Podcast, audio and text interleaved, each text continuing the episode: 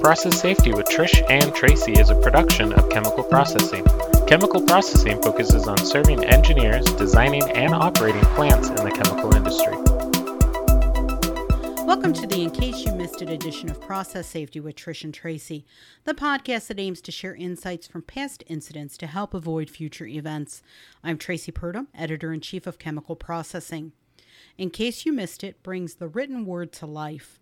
In today's episode, Trish Kerin, the director of the IChemE Safety Center and Stay Safe columnist for chemical processing, will read her column, Prepare for the Worst, which appeared in the August 2023 edition of our magazine. Take it away, Trish. Several years ago, I fulfilled a lifelong ambition of learning to scuba dive. My path to certification wasn't smooth, but it makes for a great story of endurance and overcoming adversity. I was working at a refinery at the time it was a high stress role, and I was looking for an escape. I took a vacation to Fiji for a week and decided to learn to dive while I was there. I did my theory work and all my confined water sessions. It was all going well, and I was looking forward to my first open water dive of the course. We got our kit together and headed to the boat. There was a gentle swell of about three foot. We would be diving on the reef just offshore from the resort. There were three of us on the boat the boat driver, my instructor, and me. Whenever you undertake higher hazard activity, you must ensure you have planned for the unexpected and have mitigation steps in place. In the workplace, this is like having emergency response plans and emergency equipment on standby. For example, during hot work activities, you have a fire watch in position with firefighting equipment. You need to train and exercise your employees on emergency response so their response is second nature. So, how does this relate to me learning to scuba dive? We set out from the dock to the outside reef. The gentle swell was no concern. We were getting ready to dive, so my instructor and the boat driver were at the bow preparing the dive flag. I was sitting quietly at the back of the boat with all my equipment on buoyancy control device with tank and regulator on, weight belt, mask, and fins. I was thinking about the dive brief and the skills I needed to show the instructor. Something made me look out the back of the boat. I saw a wall of water coming at me. I had to look up to see the top of the wave. It was almost 12 foot high. At that moment, all I had time to do was put my arms over my head as the wave engulfed the boat. I was washed up to the bow as the boat capsized, and I became entangled in some ropes inside the rope locker.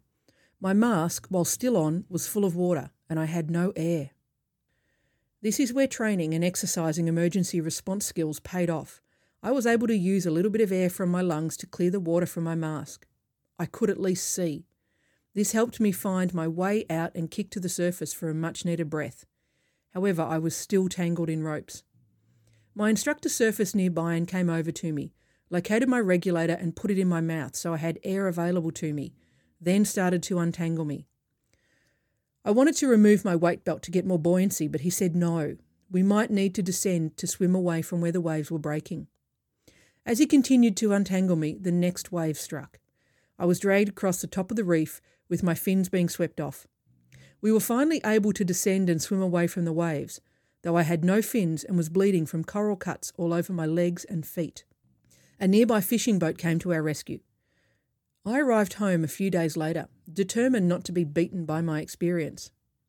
I went on to qualify as a diver, become a scuba instructor, and a cave diver. There aren't any waves in caves. I had been trained in clearing my mask of water, managing my buoyancy and weight belt, and the importance of breathing through the regulator. All these skills were taught to me, and I practiced them until they became second nature. It was these skills that saved my life that day. What are the critical safety skills your workforce need to prepare for and manage the unexpected? How are you training your people? How are they practicing their skills? One day, it might mean the difference between life and death. Stay safe. Unfortunate events happen all over the world, and we will be here to discuss and learn from them. Subscribe to this free podcast so you can stay on top of best practices.